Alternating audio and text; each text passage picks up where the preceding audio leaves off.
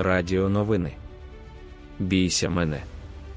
Вражки, без наслідків, зухвало і прямолінійно, якісь члени якогось совета відкрито і безстрашно попереджають про недопустимість превентивного ядерного удару у випадку негативного розвитку військових дій в Україні і тому подібну маячню. Виходить, що безумні заяви Медведєва вже не сприймаються як зброя і вирішено задіяти щось більш суттєве, щоби начебто виступити на стороні Заходу, а насправді налякати його. Однак це так не працює. Для такого вкиду потрібні спікери з першого політичного ешелону, яких в Росії просто нема.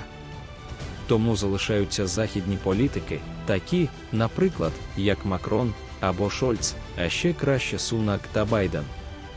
Перший – технократ, а другий – політичний ваговоз. Обидва мають велику довіру світового істеблішменту, а всі ці російські організації у всьому світі, навіть серед друзів Путіна, розглядаються лише як підрозділ місцевої федеральної служби брехні – Ф С Б. Але як же ж змусити Байдена і Сунака зробити таку дурницю?